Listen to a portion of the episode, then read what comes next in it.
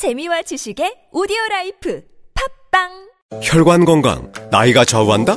문제는 구석구석 쌓여가는 나쁜 콜레스테롤 LDL. 그래서 혈관을 청소하는 좋은 콜레스테롤 HDL이 필요합니다. HDL은 올리고, LDL은 내리고. 높은 혈중 콜레스테롤 수치 개선에 도움을 주는 레이델 폴리코사놀 10. 이 광고는 건강기능식품 광고입니다. 헤이 브로 샤워할 때마다 샴푸, 폼 클렌징, 바디워시 귀찮지 않아? 그래서 우리가 머리부터 발끝까지 한 번에 해결해줄 올인원 비누를 준비했어. 트러블, 두피, 냄새 제거? 걱정하지 마. 압도적 천연 원료에 명품 향기까지 더했으니까. 기억해 남자는 비누야. 헤이브로 올인원 파워바 포털에서 헤이브로를 검색하세요. 대용량과 착한 가격은 더냐? 헤이브로 야, 이 부장! 네가 부장이면 땅이야? 뭐뭐뭐뭐 저 인간 저건 저, 쟤 오늘도 술술 풀리고 안 먹고 회수 갔냐 내일도 신체 상태로 출근하겠구만 아 아유 고려 생활 건강 술술 풀리고 음주전 한포가 당신을 지켜드립니다. 특허받은 천연 유래 성분 숙취 해소제 술술 풀리고를 은하계 최저가로 딴지마켓에서 만나보세요. 아무도 묻지도 따지지도 않고 가입하셨다고요 보험은 너무 어려워요. 걱정 마십시오 마이보험 체크가 도와드립니다 1800-7917 마이보험 체크로 지금 전화 주세요 1800-7917 이미 가입한 보험이나 신규 보험도 가장 좋은 조건을 체크해서 찾아드립니다. 인터넷 한글 주소 마이보험.com 또는 카카오톡에서 아이디 검색 마이보험을 친구 추가하여 상담하실 수 있습니다.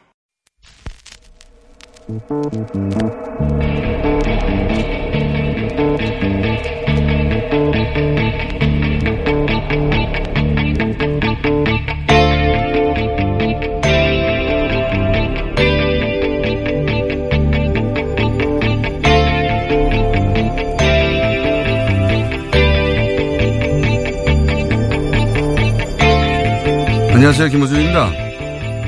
김길식 신임 금감원장이 피감기관의 지원으로 다녀온 출장에 대한 논란이 한창입니다. 보수야당에선 김 원장을 뇌물과 직권남용죄로 고발했고 국정조사도 주장합니다. 정부가 임명한 요직 인사에 대해 야당이 엄격한 잣대로 검증하겠다는 건 당연한 겁니다. 정부 여당과 당사자가 해명하고 반박하는 장면 역시 익숙하죠. 그 공세와 해명, 반론과 재반박의 과정을 통해 여론을 자기 편으로 만들 만큼의 설득력을 얻는 쪽이 결국 그 정치적 과실을 가져가겠죠. 그리고 이런 공방을 통해 공직에 요구되는 기준이 점점 높아지는 효과도 있습니다. 하여 공방 자체는 얼마든지 있을 수 있는데 개중 그냥 넘겨서는 안 될 부분이 있습니다. 인턴까지 출장에 동행할 이유가 있었느냐 이 지적은 할 수 있죠. 그런데 거기서 왜 그 인턴을 여비서라고 표현하며 유독 여성을 강조하는 거죠? 이 프레임은 그러니까 여성을 강조해 부적절한 관계일지 모른다는 그런 뉘앙스를 풍기려는 수작 아닌가요?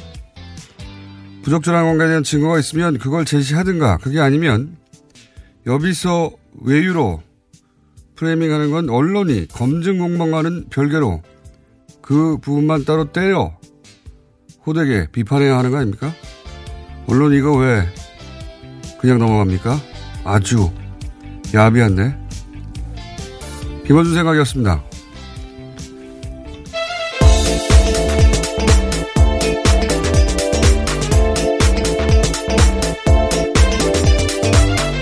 시사인의 김은지입니다. 네. 김 원장 공방이 이제 문재인 정부 임명 인사 중에서도 가장 격렬한 축이 됩니다. 보면. 네, 현재 예. 야당이 검찰에 고발해서요. 오늘 수사에 착수한다라고 합니다. 예. 어, 뇌물죄로 고발을 한 적이 있나 싶긴 한데, 기억에. 거의 기억이 나지 않는데, 어, 이 시민단체 출신으로 이제 김 원장이 의정 활동할 때 워낙 깐깐하게 굴었기 때문에, 어, 내, 발음 하면 안 돼요. 내노란불. 네. 이 지적은 뭐 피할 수가 없어요. 피할 수가 또 없는데. 의정 활동하면서도 관련된 발언들을 굉장히 세게 한 바가 있거든요. 그러니까요. 예. 근데 이제 그 사안만으로 이렇게 격렬해진 건 아니고, 예. 그러니까 워낙 대중 관심사가 커서 언론이 뒤따라올 때가 있는데 이번에는 이제 그런 면이 아니라 어 거꾸로죠. 언론이 대중이 무슨 일인가 알기 전에 어, 대단히 중요한 사안으로 어, 다루고 있는데 이게 이제 뭐 야당 입장에서는 개헌 국면에서도 이제 유리한 위치를 점하고 지방선거에서도 호재라고 볼 수 있죠. 예. 어, 뭐 이런 판단은 야당 입장에서는 당연히 할 수 있습니다. 그리고 또 재벌 저격수, 예. 그런 별칭이 있지 않습니까? 그러니까 삼성 같은 재벌들이 으쌰으쌰 하는 거 아니냐, 뒤에서. 그런 의혹도 있는데 그런 면도 당연히 있을 거라고 저는 생각해요. 뭐 언제 안 그랬나요? 예. 복합적으로 작용해서 매우 전선이 경결해져 있는데 근데 여기서 여기서 단둘이 외유 그리고 고속 승진 이 프레임은 정말 수작이거든요. 수작. 예. 소파 승진했다는 뉘앙스를 소파 승진. 네, 이런 걸 소파 승진이라고 하죠. 아, 예. 아 그런가요? 예. 네. 미국에 미국에서는 그런 걸 떠올리라고 하는 의도적인 작태인데 이걸 왜 언론이 그냥 실어줍니까? 예. 실제 이런 내용이 있으면 그걸 밝히든가 그런 내용이 없는데 이런 식으로 프레이밍을 하면 이거는 이 자체는 때려야 되는 거예요. 이걸 왜 그냥 언론들이 넘어가 주는지. 그냥 실어주는 언론도 한통 속이다. 이 정도 야미한 걸 그냥 실어주는 건 저는 그렇게 생각이 듭니다. 예. 그게 별도로 눈에 띄어서 언급했고요. 자, 첫 번째 뉴스는 뭡니까? 네, 삼성증권 사태가 점점 커지고 있습니다. MBC가 사건 당일의 거래 내역을 보도했는데요. 이번 일로 국민연금, 공무원연금 등 연기금이 수백억 원의 손해를 봤다라는 겁니다. 국민연금은 삼성증권의 2대 주주이기도 한데요. 연기금들은 이번 사태를 계기로 삼성증권에 잇따라 거래 중단을 통보했다라고 합니다. 국민연금과 공무원연금 등에 이어서 교원공제 등도 거래 중단을 검토하고 있다라고 하는데요. 오늘 아침 국민일보에 따르면요. 이번 사태로 국민연금이 평가 손실을 400억 원 가까이 입었다라고 추산하기도 합니다. 이게 이제 평가 손실이 400억인지 뭐 300억인지 더 적은지 많은지는 잘 모르겠는데 어쨌든 손실 입은 건 분명하단 말이죠. 예. 그러면 이게 국민 손실이란 말이죠. 국민연금의 손실이니까. 이거는 누가 어떻게 보상하냐. 상식적으로는 삼성증권이 해야 하는데, 예, 원인 제공자니까. 그렇게 간단하지는 않을 것 같아요. 예. 어, 존재하지도 않는 주식으로 입은 손실이기 때문에 이건 보상을 해줘야 될 것 같은데, 예. 평가 손실을 산정해서, 어, 이걸 꼭 받아내야 된다고 봅니다. 네, 주가가 급락할 때는 손절매 개념이 자동으로 매도가 되고요. 오를 때는 신중해야 되기 때문에 오르는 주가를 따라잡지 못해서요. 당시만 하더라도 180억 원 정도를 잃었다라고 하는데 계속해서 평가액이 올라가고 있는 겁니다. 손실액이요. 이게 뭐 10억이든 100억이든 뭐 500억이든 간에 이건 그 삼성증권의 유형 어, 주식이 아니었다면 일어나지 않았을 일이었기 때문에 반드시 받아내야 된다고 봅니다. 네. 받아내야 될 주체는 어딘지 한번 알아보겠습니다. 자, 그, 그런 소식이고요. 다음은요. 네, 어제도 SBS가 삼성 관련된 꼭지를 6건 보도했습니다. 2009년 이명박 정부에서 이건희 삼성 회장에 대해서 원포인트 특별 사면이 있었는데요. 삼성이 이후에 올림픽 유치를 위해서 불법 로비를 벌인 정황을 추가로 보도한 겁니다. 사면 이후에 지난 2010년 삼성과 국제 육상연맹 회장의 아들 파파디악이 주고받았던 이메일을 바탕으로 기사를 내보낸 건데요. 로비 대가로 삼성이 거액의 후원금을 건넨 정황이 나온다라는 겁니다. 파파디악은 삼성 쪽에다가 정치자금, 로비자금뿐만이 아니라 성공보수까지 요구했다라고 합니다. 그렇군요. 뭐 어제 이어지는 얘기인데, 음, 그러니까 다스 소송비 대납의 대가가 사면이었고, 어, 그리고 올림픽 그 어떤 금품 노비를 통해서 유치하고 그렇게 사면의 정당성을 삼성이 확보했다. 뭐 네. 이런 이런 오직이죠. 예, 예. 뇌물이라고 하는 게 주고 받고인데요. 주고 받고 주고 이런 것까지 지금 SBS가 예. 보도하고 있는 거죠. 근데 이제 여전히 그 소송비 대납과 사면이 바로 이어지느냐 하는 의혹은 이 얘기 처음 나왔을 때부터 어, 왜냐면은 소송비 대납이 이루어진 거는 대선 전이거든요. 그러니까 2년도 전이에요. 사면 2년도 전. 그리고 또 공짜가 없는 MB 스타일로 볼 때, 예, 소송비 대납은 이미 정산이 완료된 것이고, 예. 사면은 별건이 아니겠는가.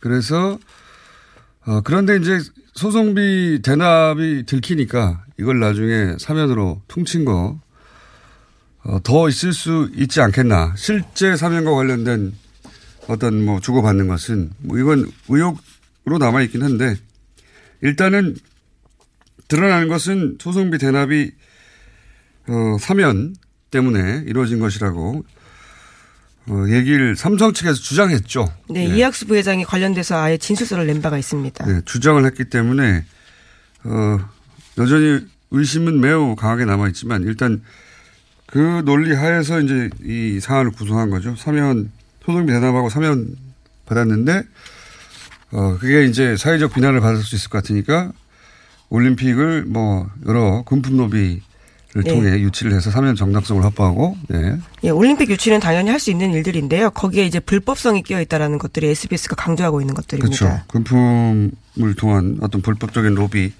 정황에 대한 보도가 쭉 있는 겁니다. 네. 관련해서 어제 삼성이 해명을 했는데요. 불법이나 탈법 로비 없었다라는 건데 2007년 노무현 정부 때도 이명박 정부 때만큼 열심히 유치했다 이렇게 주장하고 있습니다. 하지만 이명박 정부 때는 없었던 특별 사면과 또 다스 소송비 대납 같은 연결고리가 있기 때문에요. 더 살펴봐야 한다라는 게 SBS의 추가 주장이기도 합니다. 맞는 얘기죠. 예. 올림픽 유치를 열심히 했다는 자체는 뭐 절대 비난할 수 없는데 이때는 딱 한 사람만 특별히 사면해 줬잖아요. 예. 네, 그때도 원포인트 사면이다라는 말이 있었는데요. 정말 특별 사면이었던 거죠. 예, 단 한 사람만 사면해 준 겁니다. 그리고 이제 다스 소송비 대납 돈이 나왔는데 그 돈의 대가가 이학수 부회장을 통해서 사면 때문이다라고 말을 했으니까 연결하는 거죠. 이건 이학수 부회장한테 삼성이 따져야 되는 거죠. 예. 자, 다음은요. 네, 2014년 노조 탄압 등에 항의하면서 삼성전, 삼성전자 서비스 지회 노조원 염호석 씨가 목숨을 끊은 바가 있습니다.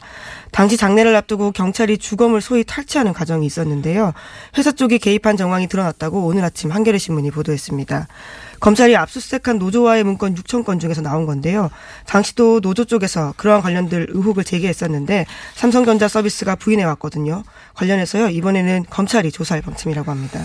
이건 그때도 그 이상하다고 그랬었어요. 왜냐면은, 어, 이 주검에 대해서 원래 가족이 위임을 했거든요. 노조에. 네, 그렇죠. 그때 예. 노동조합장이었다라고 합니다. 예. 갑자기 위, 바뀌었다고 하거든요. 위임을 했는데 고, 경찰에 갑자기 투입이 된 거예요. 예. 가족이 위임했는데. 근데 네, 이제 나중에 알고 예. 보니까 부친, 네, 네. 예, 부친과 당시 이제 삼성전자 쪽에서 면담해가지고 그리고 어 뭐 위로금 액수 이런 이야기가 지금 이 문건에 나온다는 거지 않습니까? 네, 아주 구체적인 내용들이 다 나온다라고 합니다. 네, 당시 그 부친이 마음을 바꿨다 하는 내용도 나중에 알려지긴 했는데 그래서 여전히 이상한 게 가족이 위임했다가 가족이 마음을 바꾸면 노조에 요청하면 되지 않습니까? 그런데 그거 없이 경찰이 250명이 들어와가지고 주검을 가져갔어요. 탈취해 갔어요. 반대하는데. 어머니도 반대하고. 네, 고인의 유서에서는요, 노조 탄압에 대한 절절한 호소를 남겨두면서 지회에 좋은 결과가 나올 때까지 장례를 치러달라라는 이야기까지 있었는데요. 그것들을 지키지 못하게 한 겁니다. 그러니까요. 이게 이제, 어, 그때도 이게 말이 안 된다고, 예.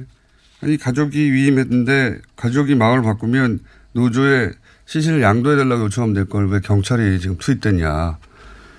어, 말이 안 된다고 했었죠. 근데 지금 최근에 밝혀진 것은 이제 그 삼성전자 노조 예, 파괴 문건 그 중에 이런 내용이 있다는 거죠. 예, 삼성 전자 쪽에서 그 부친을 따로 만나서 위로금 물준 것으로 보이는 문건 액수가 나왔으니까요. 예. 네, 검찰이 압수수색한 문건이어서 관련된 수사가 빨리 진행될 것입니다. 그렇다 하더라도 그 이후에 시신 양도 요청을 하면 되는데 경찰을 투입한 것도 말이 안 된다고 봅니다. 예. 예, 그렇죠. 그와 관련된 의혹도 지금 제기가 되고 있는데요. 당시에 경찰이 250명이나 투입됐다라고 합니다.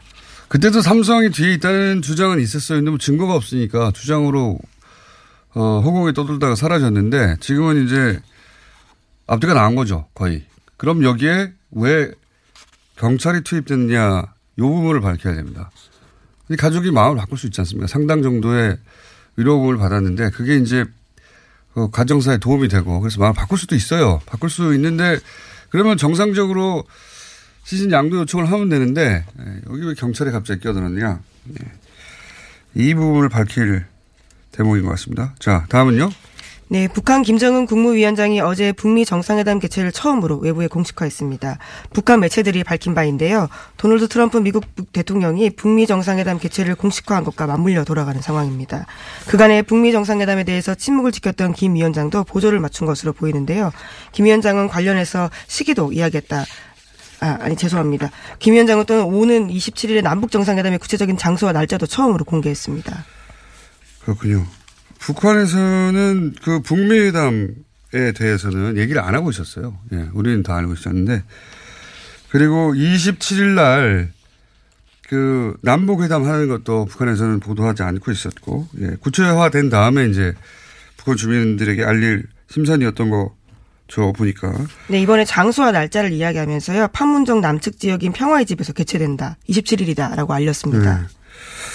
그리고 이제 이렇게 했던 것은 트럼프 대통령이 어 북한에 대해서 굉장히 긍정적인 멘트를 몇 차례 했습니다. 최근에. 예. 네, 어제도 전해드린 바가 있는데요. 우선 날짜를 특정했습니다. 5월 혹은 6월 초로 콕 집었고요. 뿐만 아니라 북한과의 만남에 준비 중에 있다면서 전 세계가 흥분할 만한 일이 될 것이다라는 기대감을 밝혔습니다. 이거는 물론 뭐 트럼프 대통령 특유의 어 아전인수 혹은 뭐 설레발 일 수도 있는데 이제 이, 이 시점에 나온 것은 아마 북한과 미국이 비밀 접촉을 계속 했다고 하니까 그 비밀 접촉 내용이 아, 이 회담을 해도 되겠다라는 판단이 들 정도의 성과가 있었던 것 같고 이렇게 되면 울, 울란바토르나 예, 뭐 이런 얘기 막 나왔잖아요. 그 평양까지 갔다가 빈손으로 돌아오면 그거 이제 미국은 대망신이다. 그래서 처음엔 평양 얘기 나왔다가 판문점은 얘기 나왔다 들어갔어요. 예. 그 남북 정상회담 한 번 했는데 본인이 주인공이 안 되잖아요. 동호 반복 같기도 하고. 예. 그래서 평양 개최 가능성 얘기하다가 이게 점점 줄어든다 뭐 이런 평가가 있었는데 이렇게 되면 평양 개최 가능성이 더 높아지는 거죠. 네. 네, 외신들이 굉장히 구체적으로 내용들을 보도하면서요 의미 있다라는 이야기들을 하고 있습니다. 워싱턴 포스트는 여태껏 백악관이 발표했던 북미 대화 시간표 중에서 가장 구체적이다라고 음. 하면서요 트럼프가 낙관론을 펼치고 있다라고 이야기했습니다. 하긴 한다는 거죠. 예. 근데 저는 이제 평양으로 갔다가 빈손으로 돌아올 거라는 그 미국 내 우려가 있거든요. 그 우려는 저는 기우라고 보는 게 이런 기회가 뭐 10년에 한 번 오는 게 아니라 50년, 60년에 50년, 60년이 뭡니까? 거의 70년 가까이 그렇죠. 처음 오는 기회란 말이죠. 예. 김정은 위원장이 바보도 아니고 빈손으로 돌려버려서는 그 뒤가 없잖아요. 예. 그러니 저는 평양에 가도 예. 손에 들고 트럼프 대통령이 쥐고 흔들 자랑할 만한 거리를 줘야 그 뒤가 이어지니 평양 개최 가능성이 전 점, 점점 높아진다. 이렇게 봅니다. 하나 정도 하면 되는 시간입니다. 네. 박근혜 정부에서 비판적인 문학의 인사에 대해서 블랙리스트 있었다라는 사실은 여러 차례 말씀드린 바가 있는데요. 어제 추가적인 내용이 밝혀졌습니다. 한국과 프랑스 수교를 기념하는 문화교류 행사에서 노무현 대통령을 다룬 영화 변호인이 빠졌다라고 하는데요. 뿐만 아니라 그때 그 사람들 그리고 아름다운 청년 전태일 등 다섯 개 작품이 배제됐다라고 합니다. 말도 안 되는 거죠. 예. 그걸 이제 국내에서만 한 게 아니다. 예. 네. 프랑스에서까지 그랬다라는 건데요. 박근혜 전 대통령은 프랑스에 대해서 각별한 추억이 있죠. 젊었을 때. 예. 거기서 어학연수라고 해야 되나요? 예. 네, 하숙을 했다라고도 알려져 네, 있고요. 네, 거기서 공부를 했다고. 그래서 본인이 불어를 잘 하는 것으로 그렇게 설정돼 있고 실제 불어로도 했죠. 프랑스 가서. 네, 예. 그렇습니다. 그 불어를 들었던 프랑스인들의 반응도 제가 듣긴 했습니다. 그게 다음 기회에 한번 드리기로 하고. 박근혜 전 대통령 관련 재산도 프랑스에 있는 것으로 전언합니다. 한 번도 보도된 적이 없는데. 기회가 되면 그 얘기도 한번 하겠습니다. 여기까지, 여기까지 하겠습니다. 시사인의 김은지였습니다. 감사합니다. 이거 차량용 핸드폰 거치대야? 응, 조인트라고 투임에서 새로 나왔는데 얼마나 편한지 몰라. 동생은 인터넷 강의 볼 때 태블릿 거치대로 쓰고 우리 엄마는 요리할 때 레시피 보는 용도로 쓰기도 해. 조인트라고? 응, 우리 아빠는 골프 스윙 연습할 때도 셀카 거치대로 쓰시던걸? 그러면 나도 헬스 할 때 셀카 거치대로 쓸 수 있겠네. one, two, three 할 때 two, 힘 세다 할 때 힘, 투, 힘. 네이버에 투 힘을 검색해 보세요. 선이 꼬인 적 있어요? No, 무선인데요. 배터리가 빨리 닳지 않나요? No, 만땅이에요. 통화음질은 어떤가요? 비 크게 잘 들려요. No 비. 전화 통화할 때 팟캐스트 들을 때 어떻게 하세요? 블루투스 이어폰 노빅을 사용하세요. 두 손은 자유롭게 무선의 자유로움 No 비. 이제 핸드폰 찾지 말고 귀를 만지세요. 운동할 때, 운전 중에 팟캐스트에 이어폰인 노빅. 네이버에서 노빅을 검색하세요. 똥은 싸고 다니냐? 미치도록 싸고 싶다. 빅동의 추억. 구렁이 똥 이뻤다. 하루에 두 번씩은 꼭 간 것 같아요. 속이 굉장히 편해진 것 같아요. 휴지에도 하나도 안 깔끔하게 끝나더라고요. 그만 넣고 싶은데도 이제 계속 나오더라고요. 눈 뜨니까 바로 화장실 가고 싶더라고요. 양은 정말 많았어요. 감당이 안 되더라고요. 너무 많아가지고. 검색창에 미궁 대장사랑. 골반 잡자 바로 잡자 바디로직. 허리 통증 바로 잡자 바디로직. 몸매 교정 바로 잡자 바디로직. 자세가 좋아지는 골반 교정 타이즈 바디로직. 검색창에. 골반 교정 바디로직. 삐 딱한 남성 골반 허리에도 역시 바디로직입니다. 바디로직의 효과를 못 느끼셨다면 100% 환불해드립니다. 자세한 환불 조건은 홈페이지를 참조하세요.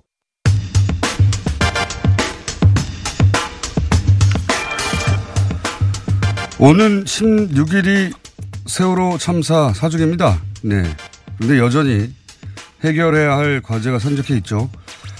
오늘은 어, 제2대죠. 제2대 어, 박종대 세월호 참사 가족 대책위 진상규명 분과장 전화 연결해서 이 문제 짚어보겠습니다. 안녕하십니까? 예, 안녕하세요, 공장장님. 네, 지난주에도 뵀었는데. 예, 반갑습니다. 참사 초기에 이제 그 가족 대책위 내에서 진상규명 분과장을 맡으신 거죠? 네. 예, 그렇습니다. 네, 이게 특조, 네, 예, 2대, 예. 지금은 3대고요. 예, 3대, 4대가. 아, 4대까지 갔군요, 이제. 예, 예, 예. 이 가족, 그러니까 이게 특조위하고는 다르게 가족 대책위 내에 있는 진상규명 분과입니다. 네. 예. 어, 이제 초기에 활동을 하셨는데 그때 어떤 점이 가장 힘들었나요? 어, 뭐, 제가 초기에 그 진상규명 할 때는 특별법 제정을 하는 단계였었거든요. 예. 예, 그때 그 특별법 제정과 관련돼서 했던 게 가장 힘들었던 것 같습니다. 왜냐하면 우리 가족들 같은 경우에는 뭐 어떤 준비할 상도 아니었지만은 갑자기 엄청난 큰 일을 당했던 상태였고 또 특별법이라든가 이랬던 것에 대한 어떤 법률적 지식이 전혀 없는 상태에서 네. 그 못된 권력과 특별법 제정을 논의해야 됐었고 또 그들이 노골적으로 협상을 거부하는 사람들과 싸우는 것이 뭐 그렇게 쉬운 일은 아니었던 것으로 생각됩니다. 그리고 또 한 가지 더 든다라면은 뭐 특조위원님들을 모시는 일이었는데요. 음, 많은 분들이 우리의 그 아픔을 같이 공유해 주시고 나누어 주셨지만은 또 그렇다 하더라도 특조위 위원으로서 흔쾌히 나서주는 분들이 좀 없었던 것으로 맞습니다. 그렇게 기억이 되고 있습니다. 예. 특히 뭐 해양 관련 전문가들 같은 경우에는 초기에는 어 그러니까 정부의 발표에 대해서 여러 가지 이제 반론도 제기했지만 좀 시간이 지나자 이런 전문가들은 전부 다 입을 닫거나 아니면 정부 측의 주장에 동조하는 이야기만 했었거든요. 예. 예, 그렇죠. 저도 그런 기억이 뭐, 납니다. 예, 예, 예. 특조위원들도 마찬가지로 예, 어, 예. 분명히 이제 이게 문제가 많다고 생각하지만 직접 특조위원으로 나서지는 못하겠다 이런 분들이 많았다는 말씀이시죠? 예, 뭐 그런 분들이 많았죠. 그리고 또 이제 사실상 뭐 저희가 정확히는 말씀을 드릴 수는 없지만은 아마 나서고 싶으신 분들이 있었는데 그때 어떤 정부로부터 압력을 많이 받았던 음. 그런 것을 뭐 저 저희가 이제 그 대면하는 과정에서 많이 확인했었죠. 맞습니다. 네. 하고 싶은데 하게 되면 여러 가지 네. 불이익이 있고 압력이 있다 이런 얘기도 저도 들은 적이 뭐 있습니다. 제발 살려달라고 그 애원했던 분도 계셨습니다. 예. 네, 하겠다고 해놓고 입장을 바꾼 분들도 나중에 보면 뭐 기관에서 찾아 왔다 예, 갔다 예. 이런 얘기도 저도 들었었고요. 예, 예, 예. 자, 어, 그렇게 그 특조위 구성하는 것도 힘들었지만 예. 어, 특조위가 일기 특조위가요. 예. 예, 예. 활동을 기간은 1년 9개월이었지만 뭐 실제 활동한 기간은 뭐 1, 1년도 채안 되는데 예, 예. 그 기간도 기간이지만 진상규명을 제대로 하기 힘들었지 않습니까? 그 곁에서 그렇죠. 뭐 전혀 못했죠. 예. 예, 곁에서 지켜보시기에 그 원인이 어디에 있다고 생각하십니까? 당시 제대로 활동할 수 없었던? 예, 뭐 아주 딱 한마디로 말씀드리면은 그 당시 대통령이었던 그 박근혜와 여당 의원들이 조직적 방해 때문이라고 생각하고 있습니다. 뭐 특히 저 박근혜 전 대통령 같은 경우는 4월 17일, 5월 16일, 5월 19일 뭐 이렇게 해서 철저한 진상규명과 책임자 처벌을 약속하긴 했지만은 그것으로 인해 가지고 국민들 여론이 좀이 그 수그러 드니까 본인이 직접 본인이 입으로 약속했던 사항만저도 뭐 지키지 않았습니다. 그리고 나중에는 노골적으로 일방적인 시행령 제정을 통해 가지고 특조위 규모 예산을 축소시키고 조사를 방해할 목적으로 함량 미달 위원들을 특조위 위원으로 추천했고 또 아까 뭐 공장장님께서도 말씀하셨듯이 법에서 정한 조사 기간도 보장하지 않았고요. 그렇죠. 강제로 종료시켰죠. 예. 예, 강제 종료시켰습니다. 그러니까 이제 세월호 참사 자체에 대한 조사도 진실규명도 당연히 해야 되지만 예. 당시 일기 특조위가 그 보장받은 활동 기간을 어, 법이 보장한 하- 활동 기간을 단축시켜 버렸고 누군가가 그리고 말씀하신 대로 어, 어떤 위원들이 조사를 하라고 들어온 위원들이 거꾸로 방해를 하고 뭐 이런 이 부분에 대한 진실 규명도 또 이루어져야 되는 거 아닙니까? 이 활동 방해에 대해서도? 예, 물론입니다. 그 일기 특조위 경우 같은 경우에는 조직 내부 또는 외부에서 엄청난 방해가 있었던 것으로 뭐 기억이 납니다. 그 특조위를 그 세금 도둑으로 몰아붙였던 사람도 있었고요. 김재현 의원. 해산해야 된다는 사람. 예. 그리고 맨 마지막에는 또 청산백서라는 그 문건을 인해 가지고 얼토당토하는 문건을 만들어서 또 그 세월호 특조위 그 활동을 폄하했던 사람도 있었고요. 또 공무원들 같은 경우에도 뭐 자주 미제출도 하고 또 어떤 그 현지 실지 조사 나가면은 그 강렬한 저항을 했던 것으로 뭐돼 있고요. 하여튼 도대체 왜 이런 그 못된 짓을 했는지 그 부분에 대해서는 반드시 밝혀야 하고 웅분히 책임을 물어야 한다고 생각하고 있습니다. 지금 이제 그 특조위를 해산해야 한다고 하면 청산 백서 쓴 사람 이런 분 예. 말씀하셨는데 이제 대표적으로 황전원 위원이 있지 않습니까? 네. 예, 네. 정확하십니다. 예. 유가족들도 여기 공식적으로 문제 제기를 했는데 여전히 특조 2기의 상임위원으로 지금 포함되어 있죠. 네. 그렇죠. 예. 네. 그 청산백서는 그 낭비였다 한마디로 특조위 활동이 뭐 이런 취지의 내용을 썼죠. 이런 분들이. 예. 예, 예, 예. 예. 특조위는 출범하기도 전부터 해산해야 된다고 주장을 했던 거. 예. 예. 출범하기 전부터 해산해야 한다고 생각 주장한 그 위원회에 왜 들어왔는지. 예. 예, 원래 그 특조위는 세월호 참사의 어떤 진상 규명을 밝히기, 진실을 밝히기 위해서 그 설립된 그 조직이었는데 예. 그 사람들은 그 진실을 밝히러 오셨던 분들이 아니고 오직 그 특조위 활동을 어, 저는 무산시키기 위해서 아주 철저히 방해하기 위해서 그럴 목적으로 왔던 분들이었었습니다. 그렇죠. 실제 방해 해- 활동을 많이 했고요. 그리고 예. 마지막에 언급하셨던 어, 뭐, 해수부 관계자들, 혹은 공직에 있는 분들 중에, 뭐 다는 예, 예. 분- 분명히 아니겠습니다만, 특별히 이 특조위 활동에 적극적으로 방해 활동을 했던 공무원들이 있지 않습니까? 그것 좀 많았죠. 예. 예. 그분들도 물론 뭐 지시를 받고 한 것인지 어떤 건지 그 과정 전체가 밝혀져야 되는 게 아니겠는가. 예. 이것도 안 밝혀지고 있죠. 예. 그 지금 뭐 현재까지는 그 뭐 문재인 정권이 들어서기 전까지는 어떤 공공관계에 있었던 부분이고 예. 지금은 어떤 그분들이 이제 남아서 어떤 자신의 책임을 면하기 위해서 철저히 책임을 회피하고 있기 때문에 음. 예, 지금 밝혀지지 않고 있고 아마 이기 특조위가 뭐 이제 그 본격적인 그, 그 가동이 되면은 그 부분은 조금이나마 아마 좀 음. 밝혀지지 않을까 그렇게 기대는 하고 있습니다. 그렇군요. 일기 특조위 활동 중에 일기 특조위 방해 활동에 대한 조사도 이루어져야 되는 게 아닌가 그런 생각도 합니다. 예. 예, 예, 당연히 있어야 된다고 생각합니다. 예.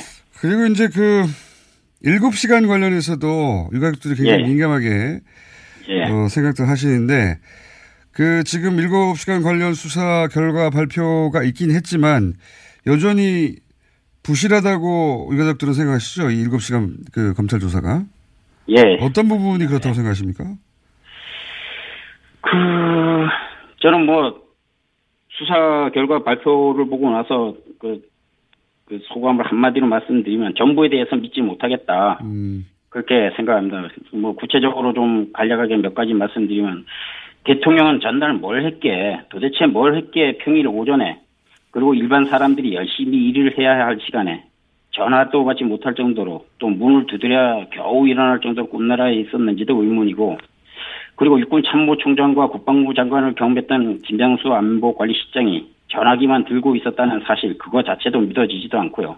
그리고 그렇게 많은 위기관리실 직원들이 40여 분 동안 상황 보고서 한 장만 달랑 쓰고 아무것도 하지 않았다는 것도 매우 이상하다고 생각합니다.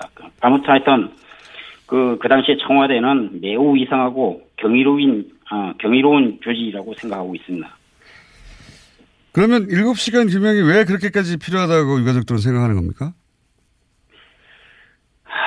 그, 뭐, 제가 생각할 때는, 뭐, 제가 이제 유가족 전체는 아니니까요. 예. 개인적으로 생각한다면, 이 참사의 진상규명 과제는 애초에 두 개였다고 생각합니다. 하나는 왜 침몰했나였고, 예. 또 하나는 왜 구조하지 않았나, 이 단 두 가지였었는데, 어느 날인가부터 거기에 의혹이 더 부르, 어, 붙어가지고 좀 확대되고 뭐 이런 상황이 됐었거든요. 근데 네. 그것을 나중에 따라가다 보니까 그 중심에 그 대통령이 있었고 모든 그 사람들이 보는 눈에 그 저 반대방에 있었던 게 대통령이었었습니다. 근데 실질적으로 보면은 그 대통령은 진상규명 책임자 처벌과 관련돼서 지킬 수 없는 그 약속을 했고 지킬 의사가 없었고 또 그것을 못하게 권력과 언론 등을 이용해서 철저히 방해했습니다. 그래가지고 어, 그 부분은 좀 명백히 밝혀져야 된다고 생각하고요. 저는 솔직히 지금도 궁금한 게 뭐냐면 만약에 박근혜 전 대통령이 당초에 자기가 했던 약속을 지키고 국가 안전 시스템을 개조하고 그리고 안전한 나라를 건설만 했다라면 정말 뭐 어, 최순실과 관련된 부분은 변론으로 하더라도 하여튼 역사의 길이 남을 대통령이 될 수도 있었다. 그런데 굳이 그것을 걷어차고 유가족과 대척점에 선 이유 그것을 솔직히 저는 모르겠습니다. 예. 그러니까요. 그 사고 관련한 진실을 밝혀 밝혀서 제대로 처리만 했다 하면 사실은 거꾸로 칭송을 받았을 텐데 왜 끝까지 그걸 방해했을까 하는 의문. 예. 의문이 분명히 상식적인 선에서 당연히 듭니다. 그리고 이제 이제 구조 말씀도 하셨는데 예, 예.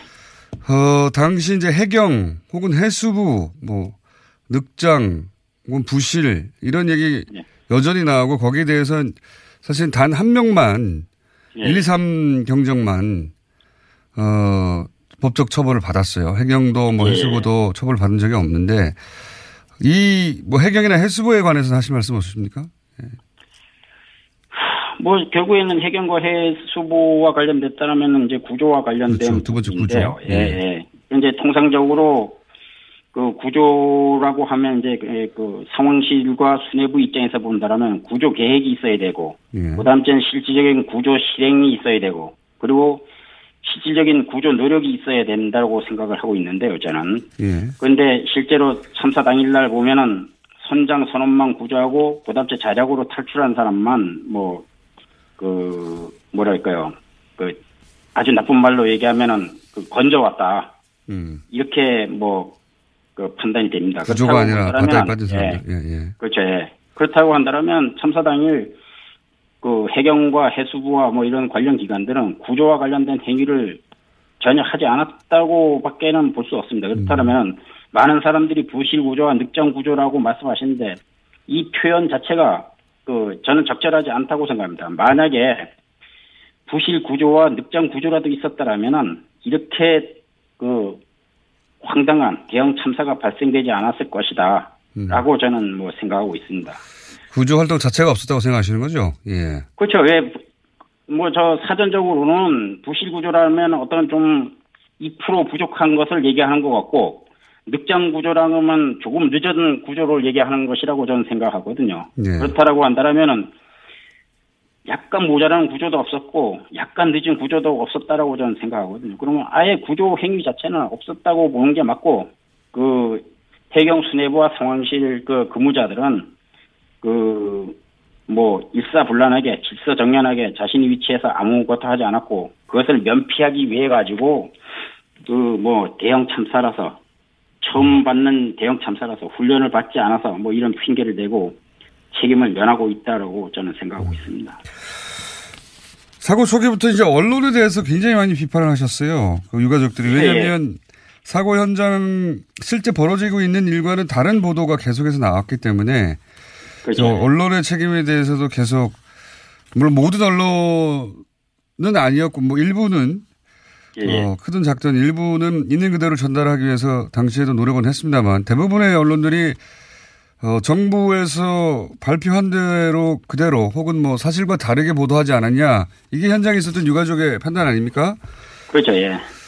어, 언론에 대해서는 그 뭐 시간이 거의 다 됐는데 오늘은 준비된 시간이 언론에 대해서 예, 예. 하실 말씀 없으십니까? 대부분의 언론에 대해서 당시.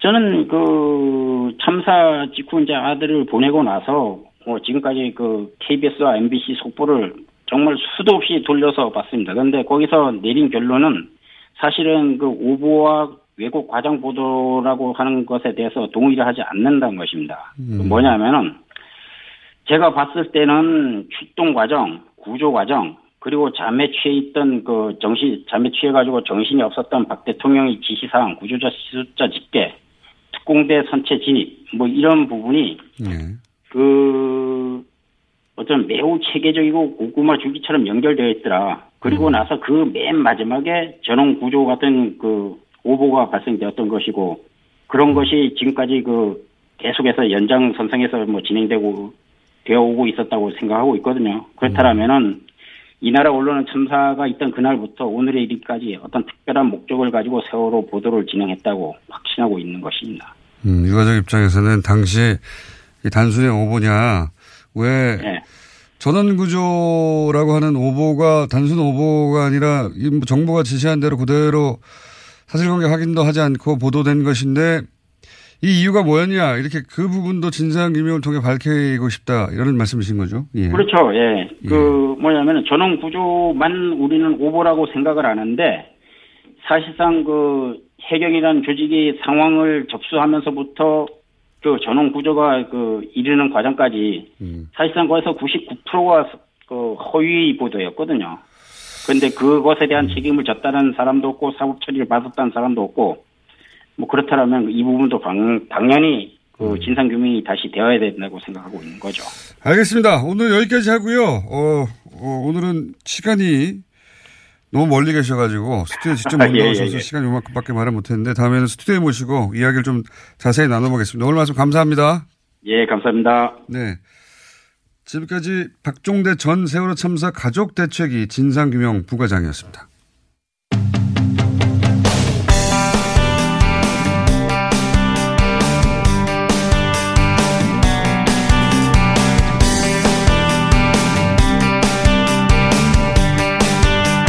자, 지난주부터 저희가 어, 준비하겠다고 한 코너입니다. 아직 고정 출연은 정해지지 않았는데 예, 북한 있, 있는 그대로 보자. 오늘은 어, 요즘은 새터민이라고 탈북자가 아니라. 네네네. 예, 어, 북에서 오신 송혜 씨 모셨습니다. 안녕하십니까? 안녕하십니까. 네, 처음 뵙겠습니다. 네. 고향이 어디시죠? 어, 저희 고향은 양강도 해산입니다. 양강도면 저 북- 오른 이쪽 아닙니까? 굉장히 그, 저희 양강도에서 가장 유명한 게 백두산이거든요. 백두산. 네. 그러면 거의 국경 지역이죠. 네네네. 저희는 그 양강도 해산이라는 데는 이제 중국과 이렇게 경계를 놔둔 그런 국경 여선입니다. 남한에 오신 지 얼마나 되셨어요? 어, 저는 이제 남한에 오신 지 지금 온- 오신 5년 지? 차. 오신 지. 예.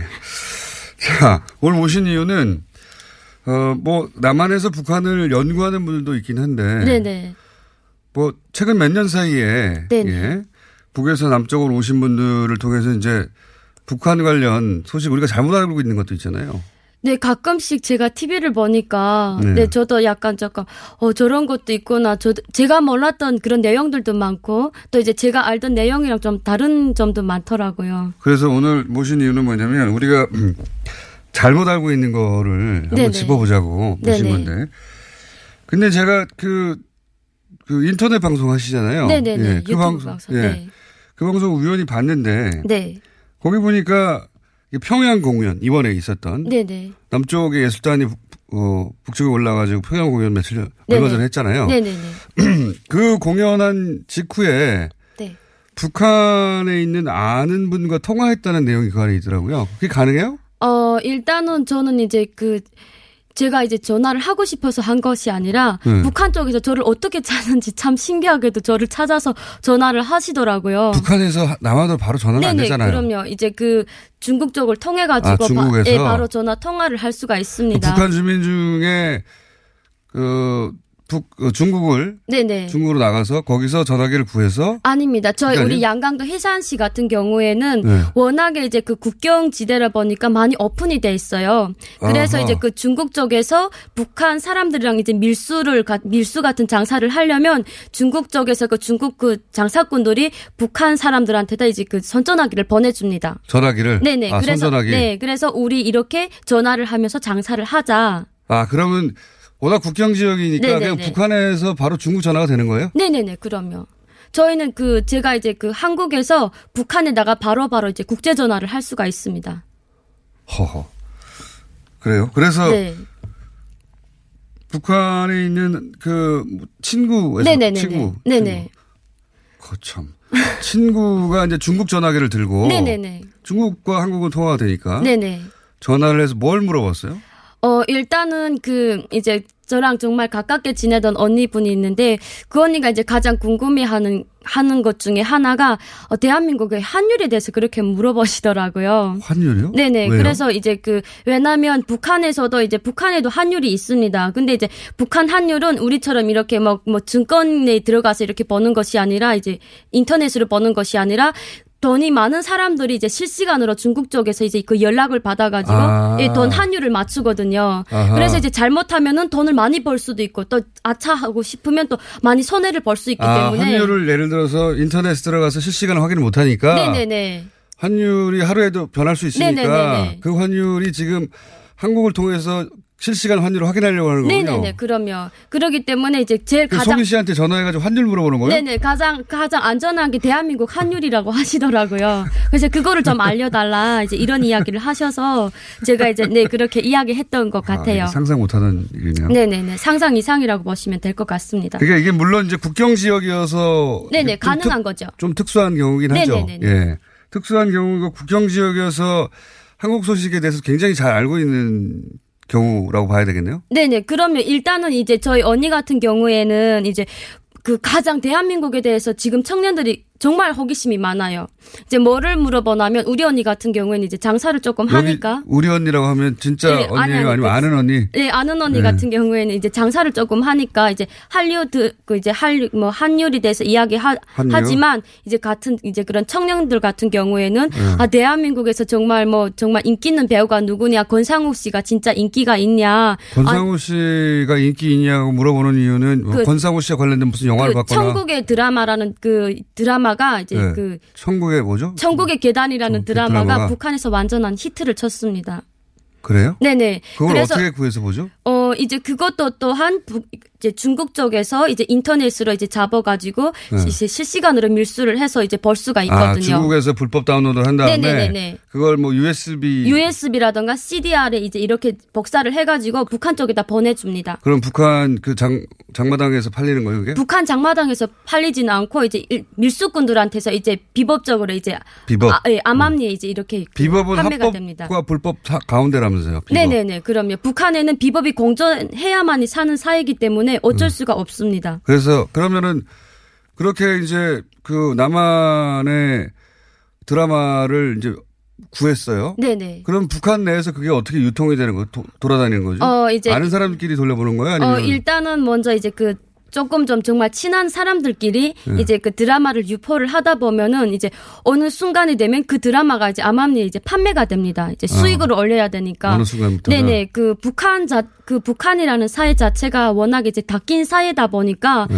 그 장사라는 것도 이제 한, 한계가 있고 이제 그 돈이 그 돈, 굶줄이 이렇게 돌아, 돌아가는 그것도 이제 한계가 있기 때문에 북한 사람들 같은 경우에는 이제 아, 이게 돈이 된다면 그걸 무조건 장사에다 이제 장사를 이제. 유통을 시킵니다. 어. 예, 그렇기 때문에 그렇게 봐. 그렇게 처음에는 할 아는 사람을 통해 없습니다. 들어오고 네네네. 나중에는 그게 인기가 있으면 이제 네. 서로 사고 판다 이거죠. 네네. 이제 그거 이제 하나 그 영화를 가져다가 이제 C 그 빈 CDR을 가져다가 이제 복사를 해서 이제 복사본을 막 팝니다. 사- 자기들끼리. 네네네.